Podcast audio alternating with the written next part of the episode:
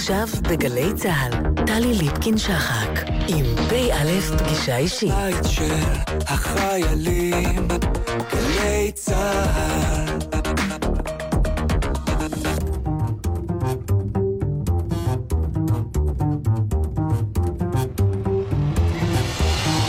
כמה דברים שאתם צריכים לדעת על סימה שיין. היא נולדה בשנת 1949 בחיפה, בת יחידה להורים שהגיעו מברית המועצות אחרי המלחמה באוניית מעפילים, הוחזקו במחנה מעצר בקפריסין, וחודשיים לפני לידתה זכו להגיע לנמל חיפה.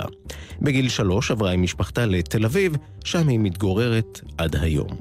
בעת גיוסה שובצה לקורס קשריות, ובמהלך שירותה תפעלה מרכזייה מבצעית ושירתה בלשכה של הרמטכ"ל דאז, חיים בר-לב. אחרי השירות למדה שיין באוניברסיטת תל אביב לימודי המזרח התיכון. בשנת 1972 הצטרפה כאזרחית לחטיבת המחקר של אגף המודיעין, שם עבדה במשך 18 שנה כחוקרת ברית המועצות, ומאוחר יותר כחוקרת איראן. בשנת 1990 עזבה שיין את אגף המודיעין לטובת עבודה במוסד, תחילה כחוקרת בכירה בנושא ברית המועצות, מאוחר יותר כסגנית ראש המחלקה הבינלאומית וכראש המחלקה. בשנת 2004 מונתה לראש חטיבת המחקר במוסד, תפקיד אותו מילאה עד פרישתה בשנת 2008. לאחר פרישתה ועם מינויו של משה בוגי יעלון לשר לנושאים אסטרטגיים, החלה לעבוד במשרדו כראש אגף איראן בהזירה האזורית. ועם מינויו של יובל שטייניץ לשר, כיהנה כמשנה למנכ"ל המשרד עד עזיבתה בשנת 2016. ב-2015, יום העצמאות תשע"ה, הסיעה שיין משואה לשנת ה-67 לישראל. כיום משמשת סימה שיין חוקרת בכירה במכון למחקרי ביטחון לאומי. היא גרושה בזוגיות שנייה ואם לשניים.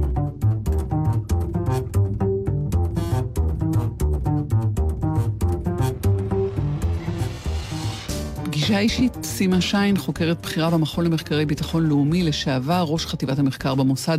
שלום לך. שלום, ערב טוב. מה היתרון לישראל בנסיגה של ארה"ב מהסכם הגרעין? עד כמה ביטחונה של ישראל מובטח יותר היום משהיה לפני הצהרת טראמפ? טוב, זאת באמת השאלה אה, שצריך לשאול, שכל אחד מאיתנו שעוסק בנושא האיראני שואל את עצמו, חשב לפני כן, אה, וגם היום, אנחנו אגב אה, במכון למחקרי ביטחון לאומי עשינו סימולציה בדצמבר האחרון, יחד עם, בשיתוף פעולה עם מכון רנד האמריקאי, ועשינו בדיוק את התרחיש הזה. טראמפ יצא, ואז מה קורה ב-60 ימים שאחרי, עכשיו יש 90 ימים, עד שהסנקציות יתחילו לפעול, וכל הניס... הניסיונות בסימולציה, כל, וגם במציאות לפי דעתי, כל הניסיונות של האירופאים וגם הרוסים להביא איזושהי פשרה שתתקבל על דעתו של טראמפ לא נכשלו, והאמריקאים החליטו אה, להפעיל את הסנקציות השניוניות, שהן החמורות ביותר, מכיוון שארה"ב לא סוחרת יותר מדי עם איראן, אבל הסנקציות השניות משמעותן שכל חברה, בנק או חברת ביטוח או איזושהי חברת בת שסוחרים עם איראן או עושים איזשהם טרנזקציות עם איראן, איראן לא יוכלו לעשות שום פעילות כלכלית בארצות הברית, והמסר לחברות הגדולות ולבנקים הגדולים הוא מאוד מאוד ברור. עד כמה זה מקדם את ביטחונה של ישראל? Uh, תראי, זה כמובן, uh, uh, יש אפשרות uh, שהערכה שלי תהיה שגויה, ואני מקווה שהיא תהיה שגויה, אבל כמו שזה נראה כרגע, הפיצול בין אירופה לבין ארצות הברית, העובדה שהאירופאים חוזרים ואומרים, אנחנו נשארים בהסכם, ואנחנו נעשה כל מה שאנחנו יכולים, כולל חקיקה עוקפת, שתתן לחברות האירופאיות ולבנקים אפשרות לנהל עסקים עם איראן. אני לא בטוחה, אגב, שזה יצליח, אבל זה מה שהם רוצים. העובדה שהרוסים והסינים שם, כל זה ביחד, שם את ארצות הברית במקום מאוד שונה מהמקום שהיא הייתה ב-2010, 2012, 2014, עד ההסכם בהקשר של הסנקציות. אז הייתה חזית אחידה. יחידה נגד, ה, נגד האיראנים, וזה היה מכבש לחצים בלתי רגיל. אנחנו לא נמצאים שם היום. יכול להיות שבתוך חצי שנה כן נגיע למצב הזה, אבל היום אנחנו לא שם.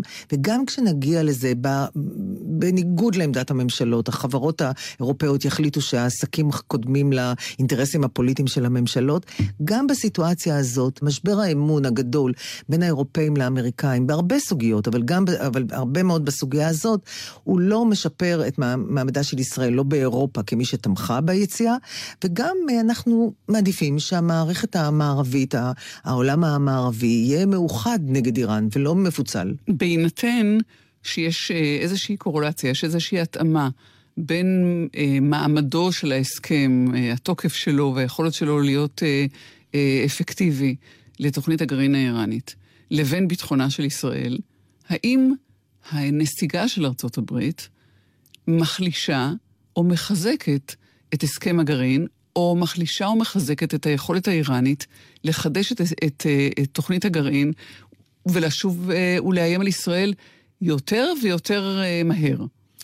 זה, זאת, זה בדיוק התרחיש שממנו אני מוטרדת. האיראנים, אחרי כמה חודשים, אם וכאשר, הם גם אומרים את זה, הסתבר להם שהם לא מפיקים את התועלת הכלכלית שהם הפיקו מההסכם, כי החברות וכל מה שדיברנו עליו קודם, הם ייאלצו ויחליטו בוודאות לחזור חזרה לתוכנית הגרעין. עכשיו, אה, אנחנו נהיה שוב באותו תרחיש שהיינו ב-2012. איראן מייצרת חומר ברמה של 20 אחוז, ברמה של אה, פחות מ-20 אחוז, יכול להיות שהיא גם תחליט לעשות 60 אחוז, כי יש לזה גם הסברים אזרחיים, וישראל תהיה שוב במצב שהיא צריכה להחליט מה היא עושה. האם ישראל יכולה לסמוך שאם איראן תעשה את זה, ואם אכן היא תתקדם בתוכנית שלה, טראמפ יחליט לתקוף את אתרי הגרעין באיראן? אני שמה סימן שאלה גדול על זה. ואם לא, אנחנו נישאר עם הנושא הזה לפתחנו. אז בעצם בכל מה שאנחנו מאמינים שהוא תיאום בין ישראל לארצות הברית, נראה שהנקודה הזאת, שהיא כל כך קריטית, לא טופלה עד הסוף. הרגע אחרי, היום הבא, השלב הבא, אלא אם כן מישהו מאמין שבהפעלת לחץ על איראן, יגיעו להסכם טוב יותר. כן, אני חושבת שזה המצב. יש אותה תפיסת עולם שאומרת, כמו אנחנו נפעיל לחץ חזק על איראן, המצב הכלכלי של איראן לא טוב, וזה נכון. בכלל, איראן נמצאת בנקודת, בצומת מאוד קשה מבחינת ההחלטות שלה בהרבה סוגיות. אנחנו בוודאי ניגע אחר כך בסוריה גם, אבל גם המצב הפנימי, גם ההפגנות שכל פעם נמצא, מתרחשות באיראן, גם אם אנחנו לא קוראים עליהן בעיתונים, כי הן לא בקנה מידה כל כך גדול, אבל הן לא פוסקות. אה, כל הדברים האלה ביחד, יש תחושה, ויכול להיות שהיא גם נכונה.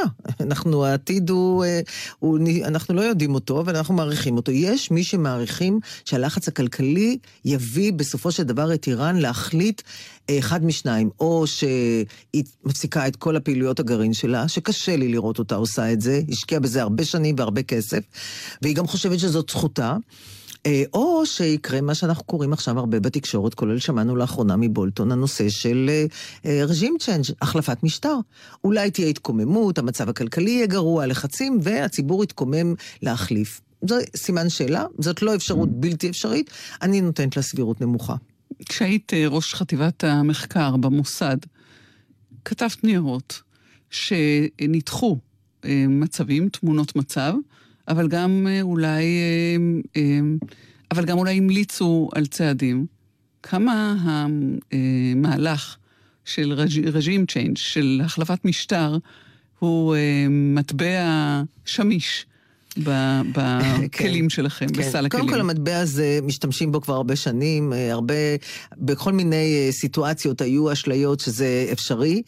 אה, היו כאלה שחשבו שהמיעוטים באיראן, מכיוון שאיראן היא רק 50 אחוז פרסים, ואחרים זה אזרים וכורדים וכל מיני, מיני אחרים, רבים אגב, במספרים גבוהים, מגיעים כמעט ל-50 אחוז. אה, חשבו שהם יתקוממו נגד המשטר, אבל אה, אני חושבת שזאת אשליה בהיבט הזה של המיעוטים, משום שהמנהיג עצמו הוא ממוצא הזרי.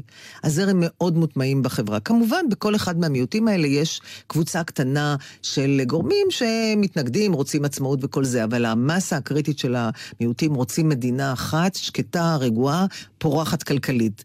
מה שיכול לעורר את הציבור, ומה שכבר מעורר את הציבור, זה באמת המצב הכלכלי. אין...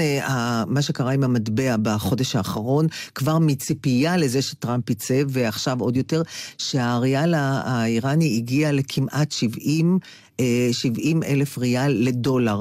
בשיא, הסנקציות בקדנציה הקודמת אצל אובמה, הריאל הגיע ל-45, התקרב ל-50, הוא לא הגיע אף פעם ל-70. זאת אומרת, המצב הוא באמת, מבחינה כלכלית, מאוד גרוע באיראן. אגב, לא רק בגלל הסנקציות. המבנה, מבנה המשק, השחיתות, השמונה שנים של אחמדינג'אד שניהל את זה בצורה פופוליסטית נוראית. זאת אומרת, יש באמת בעיות עמוקות, מאוד רציניות בכלכלה האיראנית, שהסנקציות רק יחמירו אותן, ואולי, אולי הציבור יצא החוצה. האם יש אלטרנטיבה? האם אנחנו מכירים אלטרנטיבה? האם אנחנו רוצים שפיכות דמים כמו שאנחנו רואים בסביבה? האם העם האיראני רוצה שפיכות דמים?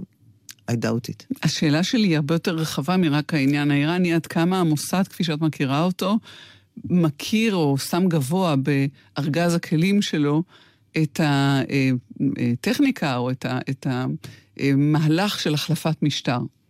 תראה, אני חושבת, למיטב ידיעתי, המוסד לא עוסק בזה.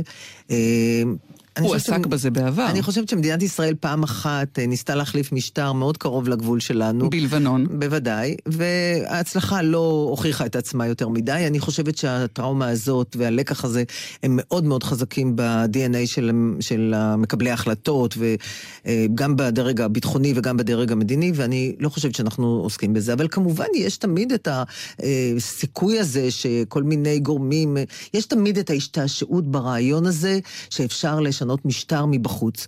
ואני חוזרת וטוענת את זה לאורך שנים, שאפשר לשנות, משטרים משתנים, ואיראן היו בה מהפכות, אין ספק, לפני 40 שנה הייתה המהפכה האסלאמית, אבל אה, אני לא חושבת שזה יכול לבוא מבחוץ. זה צריך לבוא אותנטי מתוך העם האיראני, ומתוך זה שיש לו מנהיג אלטרנטיבי שרוצה לעשות את המהלך הזה. לא מזה שאנחנו, אנחנו או האמריקאים או כל אחד אחר, יעזרו לכל מיני קבוצות של מוג'הידין וכל מיני כאלה שרוצים להחליף את השלטון. זה סוג של מניפולציה שבסופו של דבר לא מצדיקה את עצמה, אלא מכשילה את המשתמש בה. כשאנחנו מדברים על איראן, הרי אנחנו מוטרדים משני עניינים, האחד זה הגרעין והאחר זה הנוכחות בסוריה, זה שתי, שני צדדים של אותו, בסופו של דבר, אותה המטבע. החיכוך או הדיאלוג שלנו עם איראן. מתי את ראית לראשונה את האופן שבו איראן מתכננת מהלך של רצף טריטוריאלי לגבול עם ישראל? תראי, יש רבים שטוענים שלאיראן יש אסטרטגיה גדולה, והיא מממשת אותה צעד אחר צעד, ואני כופרת בזה באופן מוחלט. אני חושבת שהאיראנים מזהים מהר מאוד את ההזדמנויות. בוודאי יש להם אינטרסים. למשל, עיראק. עיראק, אחרי שבע שנים של מלחמה שהייתה עם סדאם חוסיין בעבר, וחצי מיליון הרוגים, וכל הטראומה של המשבר הכלכלי וכל מה שקרה באיראן, ברור שאיראן היא אינטרס עליון. החצר האחורית של איראן, ולכן בדקה שארצות הברית חיסלה את סדאם חוסיין, אגב, בסוגריים, ארצות הברית תרמה את התרומה לביטחון הלאומי האיראני הגדול ביותר. גם את הטליבן באפגניסטן, גם את סדאם חוסיין, וגם את דאעש עכשיו, שהוא אנטי-איראני. אז לא, זאת הייתה מטרה, אבל זאת התוצאה. והאיראנים בהחלט, מהרגע שהם הבינו שיש להם הזדמנות בעיראק, הם לא אה, היססו לרגע לבסס אה, קשרים, גם פוליטיים, גם צבאיים, גם ביטחוניים, גם אה, כלכליים, דתיים, כל מה שרק אפשר כדי להבטיח שההשפעה שלהם בעיראק תהיה משמעותית. היו באחרונה אה, בחירות בעיראק, התוצאות, אה, שהן חלקיות עדיין, עוד ייקח אה, כמה ימים עד, עד התוצאות הסופיות, לא משקפות, אגב, שכל המאמץ האיראני הצליח באמת להביא בדיוק את מה שהאיראנים רצו, אבל אין ספק שעיראק... הייתה מאוד חשובה, ולכן הם ביססו שם. האם כבר אז הם אמרו, אנחנו נלך לסוריה ואנחנו נבסס וכל הדברים האלה? זה מוקדם מדי להגיד, מכיוון שבסוריה היה שקט. היה בשאר אסד, היו יחסים מאוד הדוקים עם בשאר אסד, היה חיזבאללה, בשאר אסד אפשר את האספקות הנשק, זאת אומרת, לא הייתה סיבה לחשוב על מסדרון יבשתי. וקרו אירועים, ובסוריה התחילה מלחמת האזרחים, ומהר מאוד גם התלבשו עליה כל מיני גורמים כאלה ואחרים, ג'יהאדיסטים מכל הסוגים האפשריים, והאיראנים הבינו שבשאר אסד אסד עומד ליפול להם, והוא היה חוליה מאוד מרכזית בכל הקשר עם חיזבאללה. ולכן האיראנים הבינו מהר מאוד שהם צריכים לתפוס את ההזדמנות ולעזור לו, ולהבטיח שהוא נשאר. הם לא תכננו את זה, הקורידור היבשתי, המסדרון היבשתי הזה הוא, הוא משהו שנוצר ככל שהמלחמה הלכה והעמיקה, והשיתוף הפעולה שלהם והנוכחות שלהם בסוריה הפכו להיות יותר משמעותיים, וגם בעיראק, ואז אפשר כבר לראות, כל אחד מסתכל על המפה ורואה שיש אפשרות לעשות את זה. האיראנים אין להם בעיה להעביר נשק במטוסים וכל הדרכים, זאת אומרת, זה לא קריטי להם הדבר הזה, אבל בוודאי שכשנוצרה הזדמנות, אותו דבר בתימן. האם האיראנים יצרו את המלחמה בתימן? לא, דווקא אה, בלי שום קשר אליהם. אבל מיד הם קלטו את ההזדמנות, מיד הם התחילו לעזור לחות'ים נגד הסעודים, שאיתם הם נמצאים בעימות מאוד קשה. האיראנים מזהים את ההזדמנויות שלהם. והם אה, פועלים בשכל, פעלו עד עכשיו בשכל רב, יכול להיות שהקערה מתהפכת עליהם עכשיו. תכף תצטרכי להסביר איפה את רואה סימנים לזה, אבל נעשה אה, אתנחתא ראשונה, סימה שיין, לבקשתך, חוזה פיליסיאנו שר גשם. דווקא זמר שאני, אה, חלק, חלק מאוד קטן מהשירים שלו מכירה, אבל השיר הספציפי הזה הוא, הוא בעצם הדיסק הראשון שאורי בן זוגי הנוכחי קנה לי, וזה שיר מאוד uh, חם, רומנטי, uh, מיוחד. נשמע ונחזור.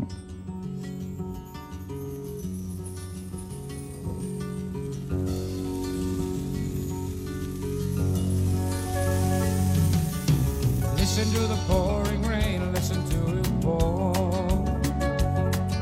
And with every drop of rain, you know I love you more. Let it rain all night long. Let my love for you grow strong. As long as we're together, who cares about the weather? Listen to the falling rain, listen to it fall. And with every drop of rain, I can hear you call. Yeah. Call my name right out loud. I can hear above the clouds and down here among the puddles. You and I together huddle. Listen to the falling rain, listen to the rain.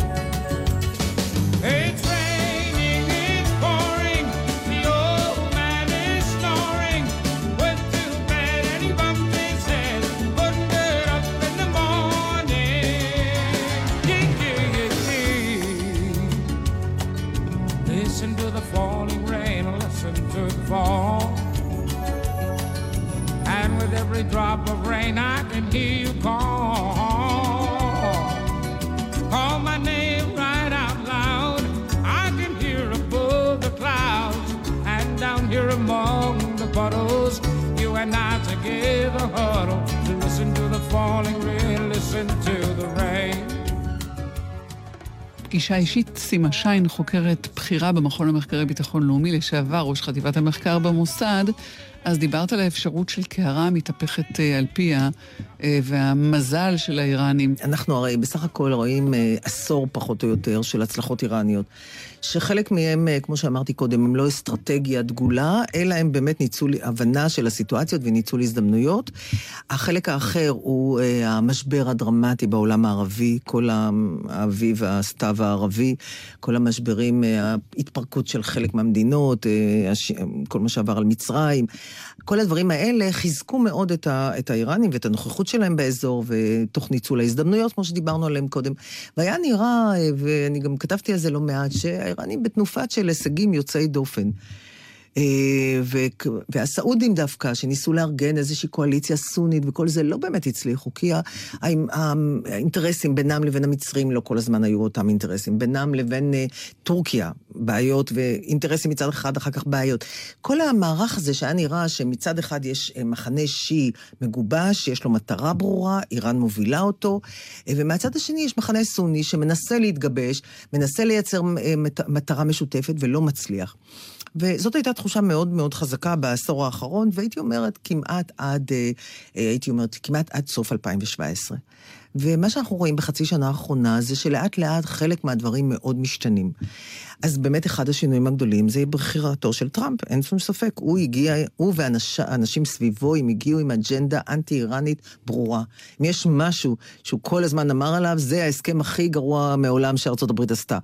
פה לא הייתה שאלה, היו ויכוחים בדיונים רבים, מה יהיה, הוא יצא, הוא לא יצא, הוא יצא, הוא לא יצא, לי היה ברור שהוא יצא. זו מחויבות שלו לעצמו ולקהל שלו, אין שאלה. אז זה, התפתח, זו התפתחות מאוד מאוד משמעותית, אבל היו התפתחויות נוספות. אחת מהן היא הנושא של המצב הכלכלי באיראן. הציבור בדצמבר 17 יצא לרחובות.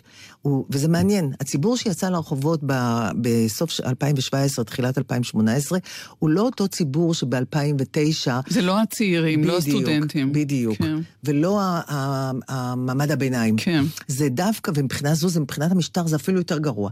כי אמנם זה מפוזר, זה לא במספרים הגדולים שהיו אז, אבל א', זה, נמצ... זה הבסיס של המשטר. זה הציבור הפחות אה, אה, אינטלקטואלי, הפחות עשיר, בכפרים, באזורים, ושם המצב לא טוב.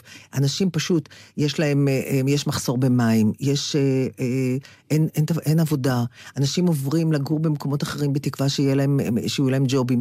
המצב הוא באמת מאוד לא טוב, ומה שאנחנו שמענו זה קריאות שלא שמענו קודם אף פעם. מוות למנהיג, מוות לרוחני. לא רוצים יותר את הרפובליקה האסלאמית. אה, נשים עומדות באמצע הרחוב ומורידות את החיג'אב וצועקות, למרות שהן יודעות שהן עשויות להיעצר, וחלקן נעצ, נעצרו, וחלקן עדיין עצורות. כל הדברים האלה הם תופעה שהמשטר מאוד חושש ממנו, חשש ממנו, ולא ציפה שהוא יקרה. הוא קרה בגלל שהמצב הכלכלי הוא באמת מאוד גרוע. וכשרוחני, שמכיר את המצב הרוחני, הקשה הכלכלי, ניסה להביא תקציב שיש בו קצת...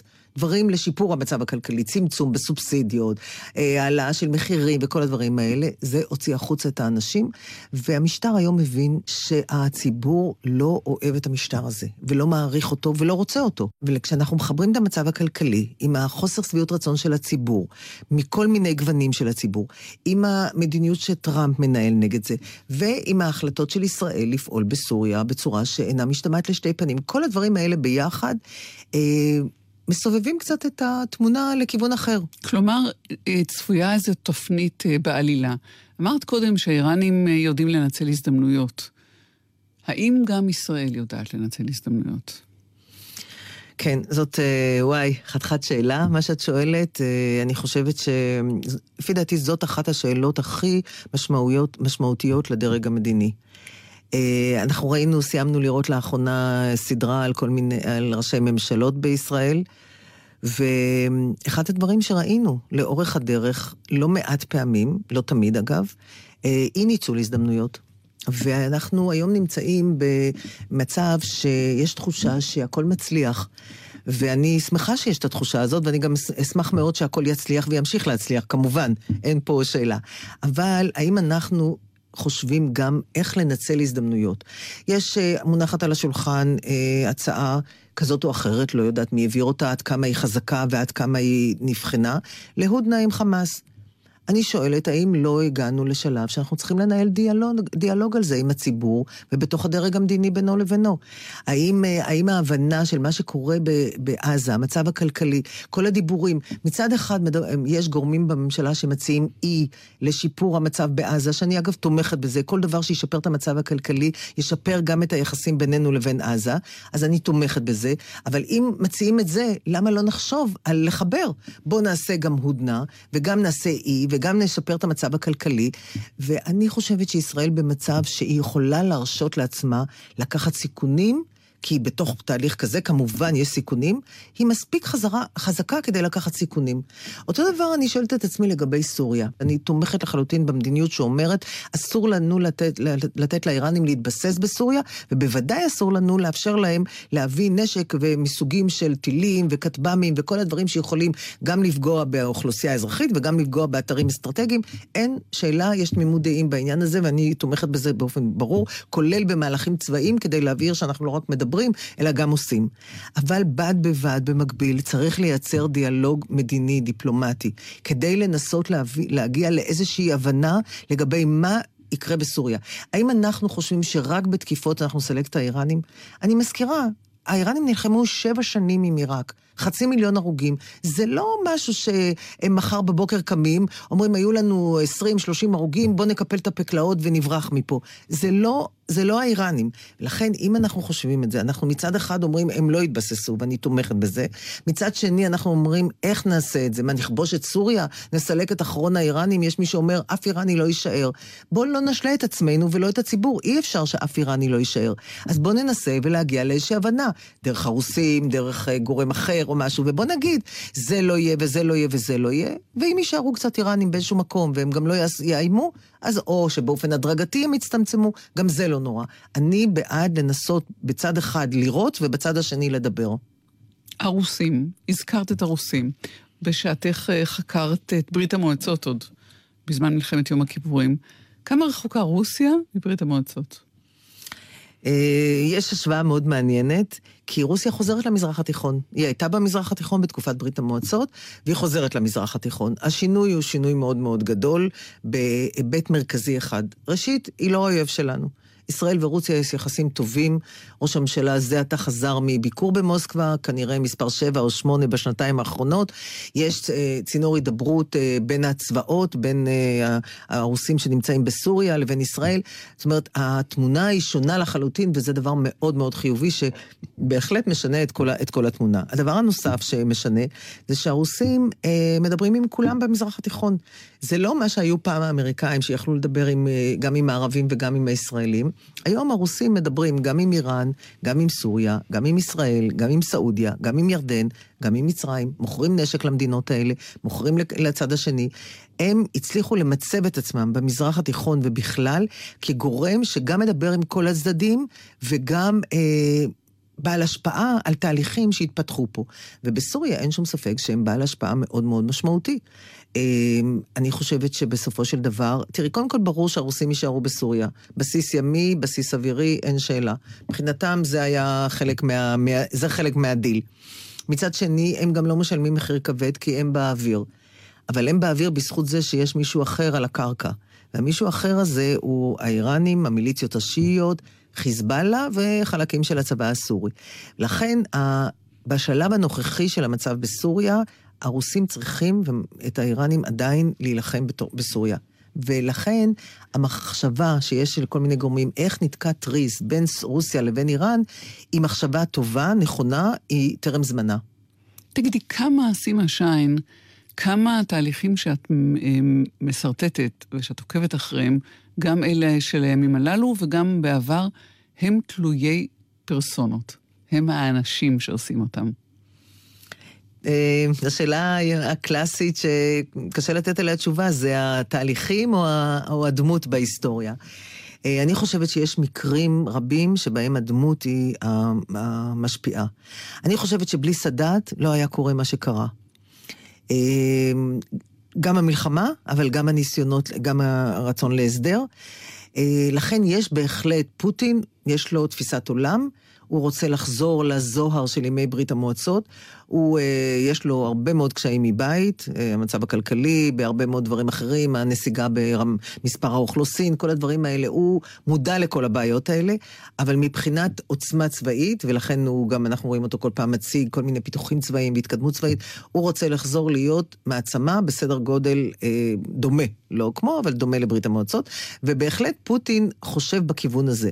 האם מישהו אחר היה עושה את זה אחרת? אני מניחה שכן. אני מניחה שכן. הוא יציר המערכת המודיעינית, ה-KGB הרוסי, הסובייטי דאז, והוא בהחלט חושב במושגים האלה, ואני חושבת שגם האישיות שלו היא אישיות כוחנית, והיא אישיות שבהחלט תורמת לצורה שהוא מקדם, אבל הוא גם משקף רצון גדול בעם הרוסי לחזור לימי הזוהר של מעצמה ולא להיות אה, אה, אסקופה נדרסת של, אה, של המערב ושל ארה"ב בעיקר.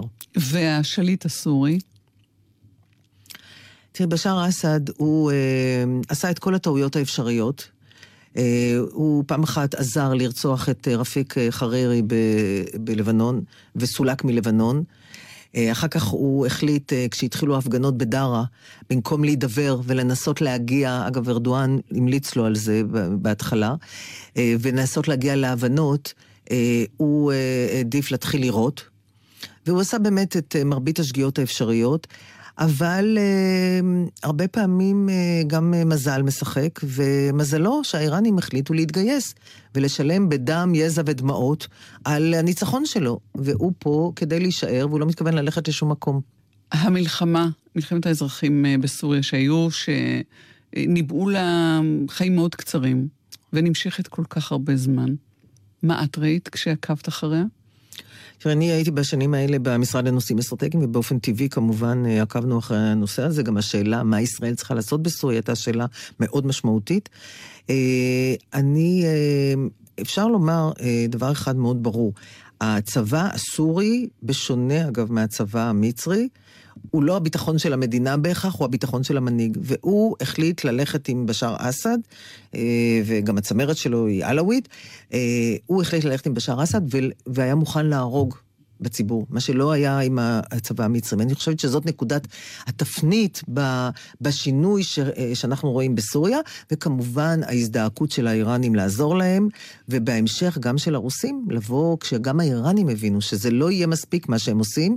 אה, בעצה אחת עם הרוסים, פעם ראשונה ראינו, אגב, שיתוף פעולה יוצא דופן, גם לאיראנים וגם לרוסים. מעולם שני, אה, לא, אף אחד מהם לא שיתף פעולה עם גורם נוסף במדינה שלישית. כך שאנחנו רואים פה הרבה מאוד אה, חציות קווים אדומים שהיו בעבר, וכשאנשים אומרים, זה, תמיד אני שומעת את זה בכל הפורומים האקדמיים והאחרים, האיראנים והרוסים זה אה, נישואי נוחות.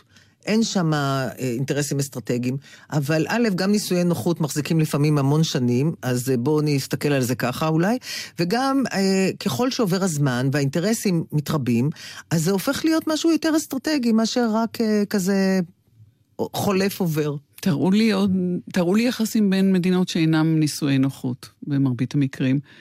מהו המשרד לעניינים אסטרטגיים? עד כמה הוא משמעותי, ב, או היה משמעותי, בתהליך קבלת אה, החלטות סדור במדינת ישראל?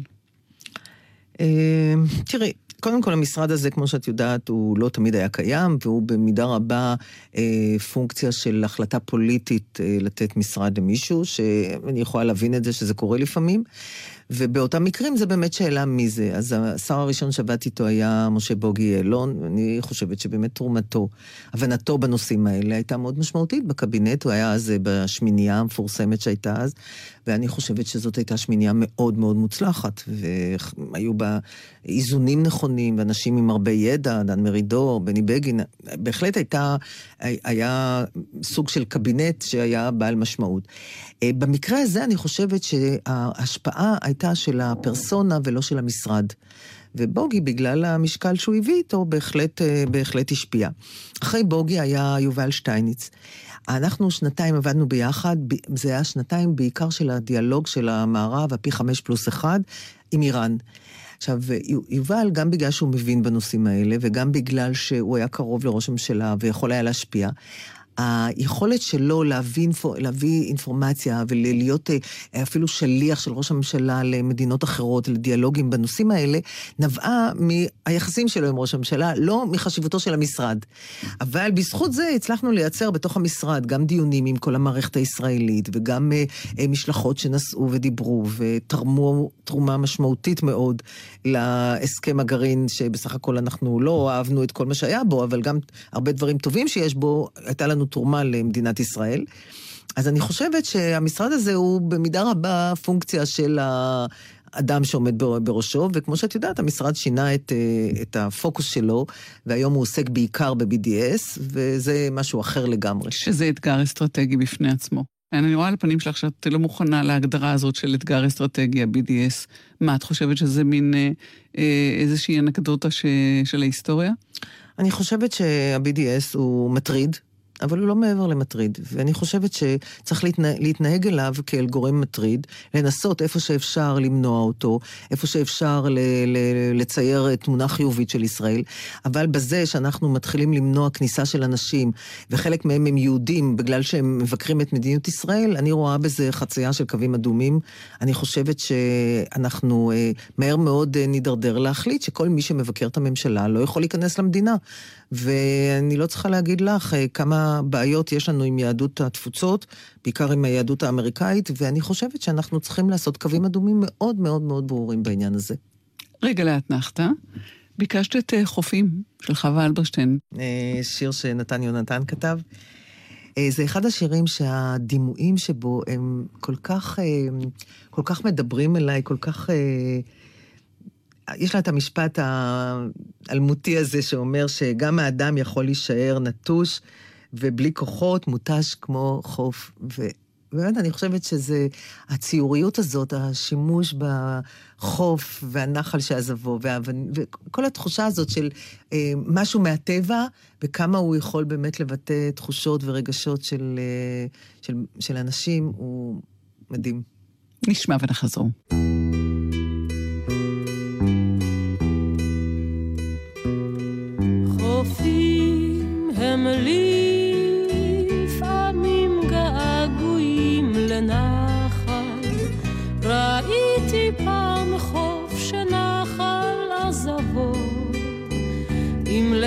לב שבור של חול ואבן, והאדם והאדם, הוא לפעמים גם כן יכול להישאר נטוש ובלי כוחות, ממש כמו חול.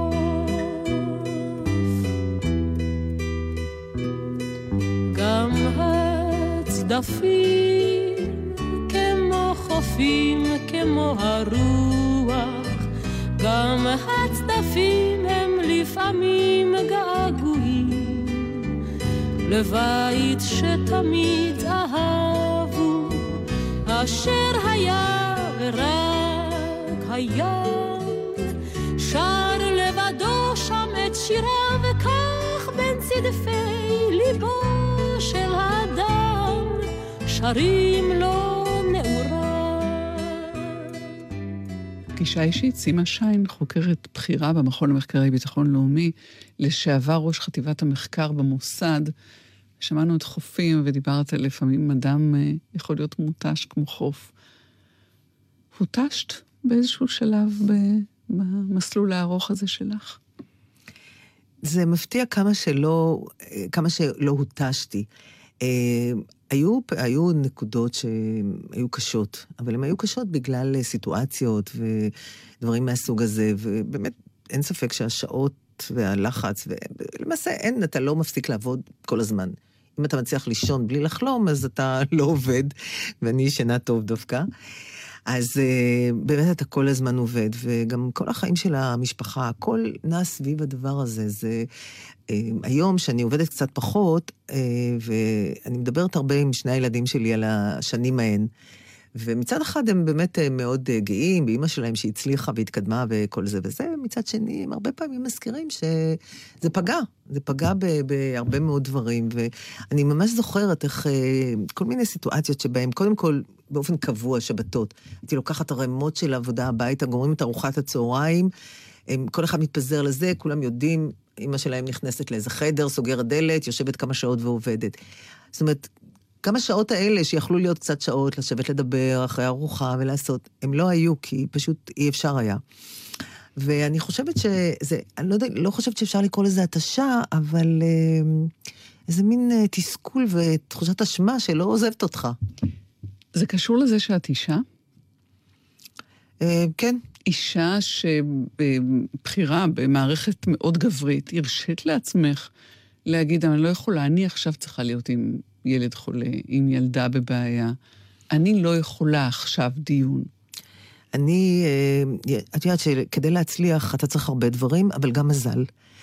ולי היה את המזל יוצא הדופן, שהיו לי שני הורים מדהימים, שהם פשוט היו שם תמיד.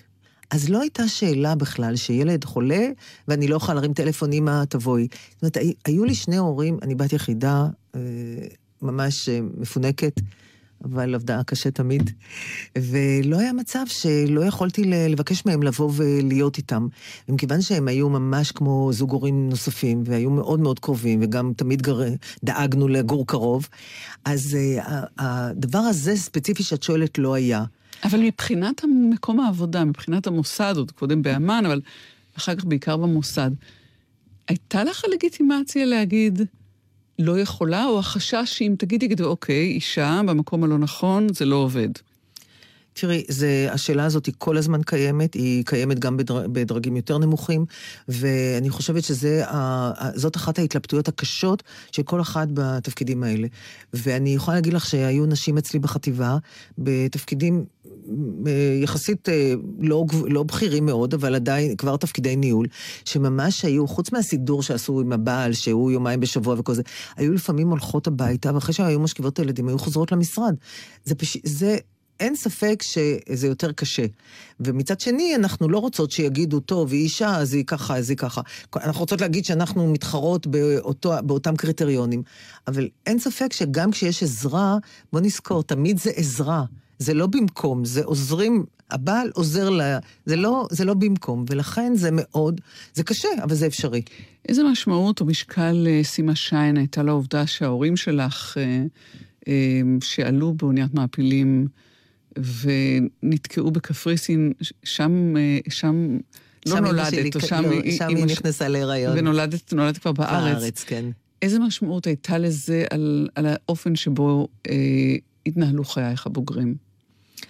תראי, קודם כל... אה, הבחירות שעשית. אה, אני חושבת שלקח... בהתחלה ההורים שלי מאוד... אה, בכלל ההורים היו, כמו בהרבה משפחות, הם לא הרגיעו, הם היו צעירים, הם לא חשבו שהם הם לא היו בשואה במובן השואתי, הם ברחו ממקום למקום מההפצצות של הגרמנים בברית המועצות, ואחר כך קפריסין. ואבא שלי איבד אח ואחות, וכך שהם שילמו מחיר מאוד כבד, אבל מסוג אחר, לא מהמחנות ש, של השואה. אבל אה, לא, לא הייתה תחושה של אה, עצב. אה, דווקא הייתה תחושה של אה, שמחה, של אה, כמה... תמיד אני זוכרת את אבא שלי תמיד אומר לי, אני, כולם חברים אמרו לי, תיסע לאמריקה, תיסע לפה, אני לא רציתי, רציתי לבוא לפה. ומגיל מאוד צעיר זה היה ברור לי שזה המקום, זה גם הבית שידר את זה, וזה היה מאוד, מאוד משמעותי. עברו שנים והתחלתי יותר לשאול שאלות ולשמוע, אבל למשל, אני יכולה להגיד לך שיש לי זיכרון צרוב, צרוב חזק, שאף פעם לא עוזב אותי, זה שאחות של אבא שלי הייתה פסנתרנית מאוד מאוד מוכשרת, ועד כדי כך ש... למרות כל האנטישמיות בברית המועצות, היו מוכנים לקבל יהודייה לקונסרבטוריון במוסקבה, שזה היה משהו יוצא דופן, שהיא לא הספיקה להגיע לשם, פרצה המלחמה והיא נהרגה בהפצצות. ובמשך שנים, במשך שנים, אני זוכרת את אה, סבתא שלי מקשיבה למחפשים קרובים ברדיו. המדור לחיפוש קרובים. המדור לחיפוש קרובים, זה ממש, אה, אני לא יכולה לתאר כמה זה מהדהד לי בראש. ומצד, ובהמשך לזה, אני לא יכולה לשכוח את העובדה שכל פעם שהיה מתחיל ניגון פסנתר ברדיו, היא הייתה סוגרת, או שהייתה מבקשת ממני לסגור. ואני גדלתי שנים ב... בלי ידיעה למה, כשהייתי קטנה, שכשאני שומע, הייתי שומעת פסנתר, הייתי סוגרת את הרדיו. זה משהו מאוד מאוד מאוד חזק שמלווה, והיום תני לי לשבת שעות לשמוע פסנתר. פיצוי על משהו, בלי להבין הרבה ממוזיקה קלאסית. והבחירה במזרח תיכון, לימודי מזרח תיכון, היא לא מובנת מאליה למי שהיא בת להורים ממולדבה ואוקראינה. נכון, נכון, וגם דוברת רוסית. אז אה, זה נכון. אמ, אני אחר כך אה, למדתי לימודים רוסיים גם, אבל אה, את יודעת, הרבה פעמים אתה מתגלגל ללימודים מתוך איזושהי סיטואציה.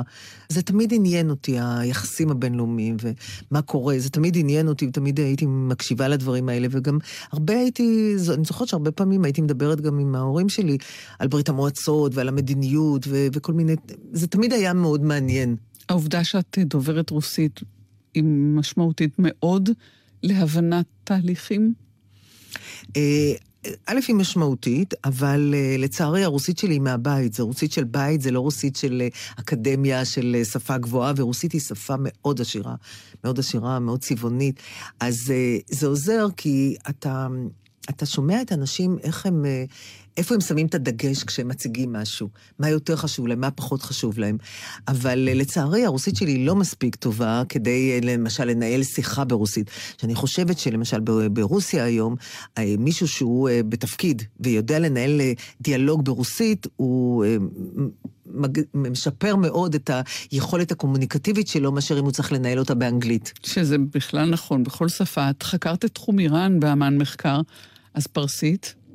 אין לי פרסית, ולמרות שאני שנים על גבי שנים עוסקת באיראן, אה, אין לי פרסית, אז אני נעזרת בכל התרגומים הרבים שישנם, אבל אני תמיד מנסה, כמו גם היום, שיש לי עוזרת מחקר שהיא פרסית, מדברת פרסית, וכל היום יושבת על הטלגרם האיראני ועל כל העיתונות האיראנית, וכל יום אנחנו משקיעות בזה שהיא באה ואומרת לי, היום אלה ואלה הנושאים המרכזיים, היום, היום הטלגרם מפוצץ בכל מיני דברים מהסוג הזה, אז אני מרגישה שאני מחוברת דרכה. אני תוהה אם הופתעת מאוד ממצגת הקלסרים של ראש הממשלה, או שאת אה, מכירה את הארון הזה. אמ, אני אגיד כך, אני לא מכירה את הארון, אבל אני בהחלט מכירה את, ה, אמ, את הנקודות המרכזיות שראש הממשלה הציג במצגת. אמ, חלק מהם, בוא נגיד, אני, אני מכירה את תוכנית הגרעין הצבאית האיראנית, בוא נתחיל בזה. האנשים, פרחי זאדה שעמד בראש התוכנית, ואנשים אחרים שהיו שם, אה, המבנה של המעבר ממבנה מסוים אחד לאחר, מבנה במובן של סטרוקטורה, לא של בניין. אה, וכל הרבה מאוד צעדים שהאיראנים עשו בתחום הצבאי, אין בכלל שאלה, לא הייתה שאלה, אה, החל מ... הייתה, בתחילת שנות ה-90 הייתה, אבל החל מאמצע שנות ה-90 לא הייתה שאלה, לכולם היה ברור שהאיראנים ניסו לקדם במסווה של תוכנית אזרחית, פרויקט גרעין צבאי. לא, הייתה, לא היה סימן שאלה על זה בעשורים, בעשור וחצי האחרונים, ואין שאלה כזאת היום, ואין לי גם שאלה לגבי מה הם רוצים בעתיד. האיראנים חושבים שהם מעצמה אזורית, שיש להם את אה, הודו ואת פקיסטן עם נשק גרעיני.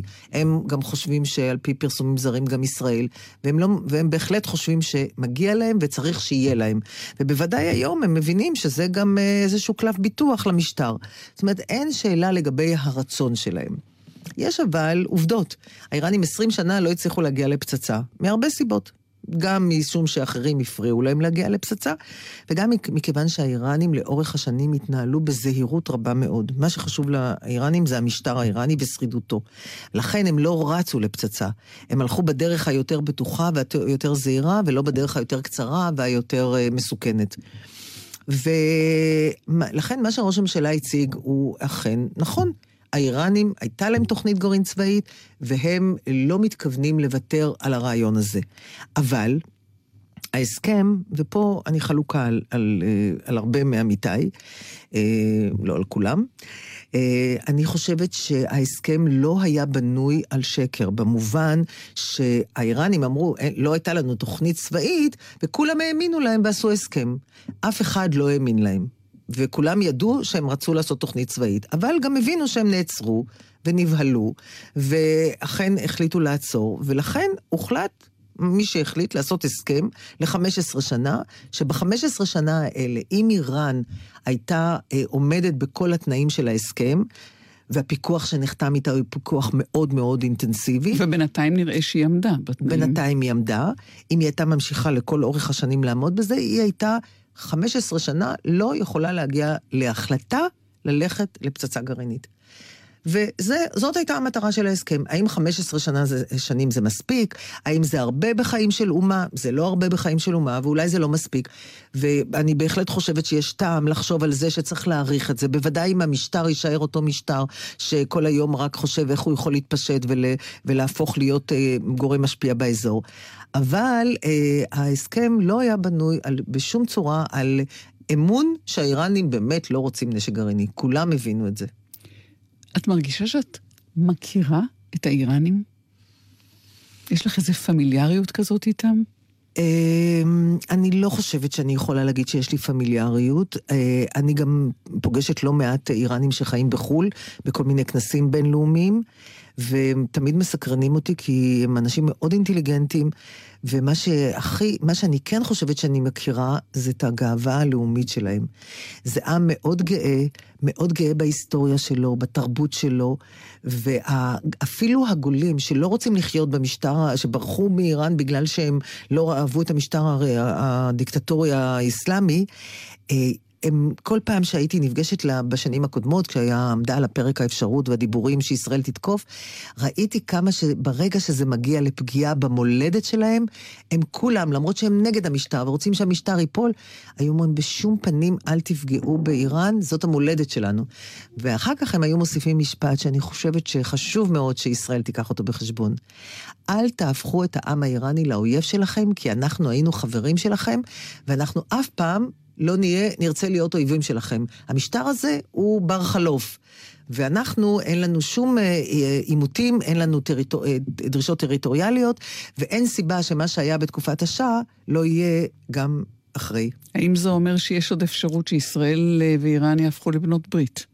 אני חושבת שבמשטר אחר, לא של האייתולות, בהחלט יש לזה אפשרות. יש הרבה אינטרסים משותפים לעם האיראני ולעם בישראל. סימה, את אה, היית אה, ראש חטיבת אה, המחקר במוסד, גם במלחמת לבנון השנייה, וגם בתקיפת הכור בסוריה, שעכשיו אנחנו כבר, מותר לנו לדבר, לדבר בו. מה מותר לך להגיד, או מה את יכולה להגיד מצד התרומה של המוסד לתקיפת הכור?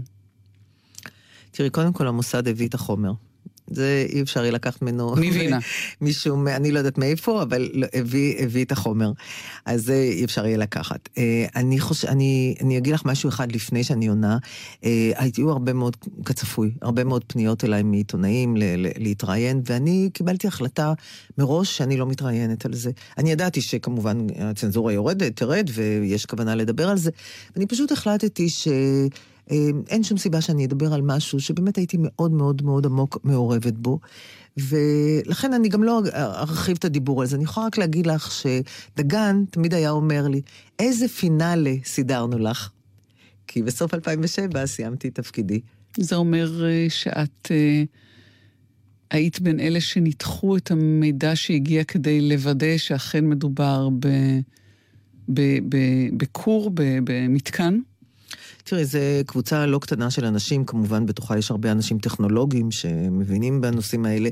היינו קבוצה לא קטנה של אנשים שעסקו בנושא הזה. אני אה, עסקתי בזה בעיקר מההיבטים המיניים של הדיאלוג עם גורמים, ב, בעיקר עם האמריקאים. התלוויתי לדגן בנסיעה שלו, ו... ועוד, אה, והייתי הרבה מאוד אה, משולבת בדיון, פגישות אצל ראש הממשלה ובכל מיני פורומים מצומצמים אחרים. בתדרוך לשרים וכל זה. אה, כן, זאת הייתה, זה היה אירוע מאוד מאוד משמעותי. ובניתוח של אפשרויות התגובה של, אה, של הנשיא אסד? קודם כל, אני אגיד שאנחנו כולנו סברנו, ואני בהחלט הייתי שתו, כתבתי והוצאנו ניירות בכיוון הזה, שהסקור הזה צריך אה, להיעלם מעל פני האדמה. אה, לא שום דבר אחר, לא סבא ולא אה, תהליך מדיני כלשהו או משהו, אלא, ופה ברור היה, ברורים היו לוחות הזמנים והקרבה לישראל, וכל זה לא הייתה שאלה. אה, זה אחד. ושניים, לגבי, לגבי השאלה שלך של באיזה, באיזה מידה התגובה של אסד. תראי, התגובה של אסד, היו הרבה דיונים על זה. לקח לא מעט זמן. אני חייבת להגיד לזכותו של דגן, שמהר מאוד, אה, אולי אפילו יותר מהר מאיתנו החוקרים, אה, אמר, אני לא חושב שבשאר אסד ירצה להגיב ולהידרדר למלחמה. וגם אנחנו ראינו הרבה סימנים לזה שהוא מאוד מוטרד מאפשרות של מלחמה, ומכיוון שבסופו של דבר זה היה פרויקט מאוד מאוד חשאי, ומכיוון שהוחלט בישראל שאנחנו לא אומרים שום דבר על זה, היה, היו אחוזים גבוהים של אפשרות שהוא לא יגיב והוא יבליג וימשיך הלאה. תגידי, סימה שיין, אחרי השנים האלה והעניין הרב והמתח, כל מה שתעשי לא ישתווה לאינטנסיביות הזאת. אז איך משחררים ומשתחררים? אה, זה נכון, שום דבר לא יכול להשתוות. אני כנראה לא לגמרי שחררתי, כי אחרי זה הלכתי, למרות שאמרתי שאני אלך לעסוק בנושאים חברתיים, ואני לא אעסוק יותר בביטחון, למעשה, עשר שנים מאז שפרשתי, אני עוסקת בצורה כזאת או אחרת בנושאים האלה. קודם במל"ל שנה, ואחר כך אה, שש שנים במשרד לנושאים אסטרטגיים, וגם היום, שסוף סוף אני לגמרי אזרחית, ואני במכון מחקר, ואני יכולה לעשות מה שאני רוצה, אני עוד פעם עוסקת בנושאים האלה, וכנראה שאתה לא יכול להיגמל מזה באמת. כי גם אתה אוהב את זה, וגם אתה, אתה רוצה לדעת מה יהיה. אז מה יהיה? אז מה יהיה? יש פוטנציאל להרבה דברים טובים, וצריך אה, לא להיות זחוח. כי זאת הזכיחות הביאה אותנו להרבה מקומות רעים בעבר, וצריך לחשוב איך אנחנו מבססים את מעמדנו בזירה האזורית, ומייצרים שלום בכל הגבולות שלנו, ומתקבלים על ידי כל המזרח התיכון. אמן. סימה שיין, תודה רבה לך שדיברת איתנו, ניפרד לבקשתך עם עוף גוזל ששר אריק איינשטיין. נגיד תודה לאגר קרני שערכה איתי והפיקה את המשדר הזה למיכאל אבו על הביצוע הטכני, וכמובן לכם שהאזנתם לנו. אני טלי ליפקין שחק, היו שלום.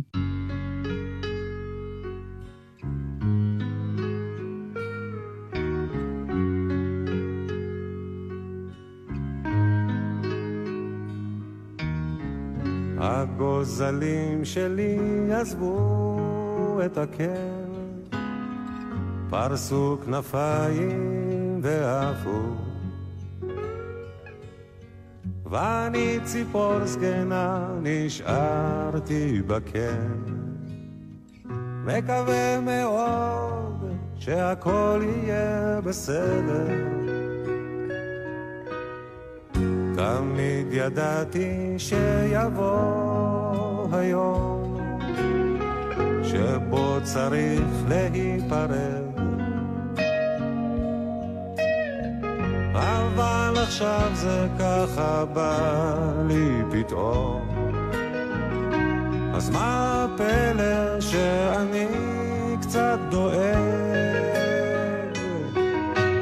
גוף גוזל חתוך את השמיים, טוס לאן שבא לך, רק אל תשכח, יש נשר בשמיים, גור לך.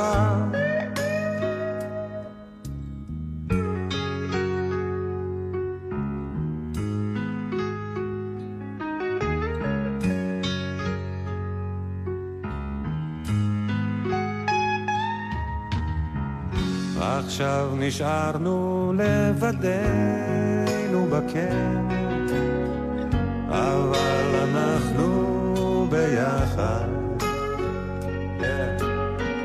חבקי אותי חזק, תגידי לי כן. אתם עם גלי צה"ל, הורידו את יישומון גל"צ וגלגלצ.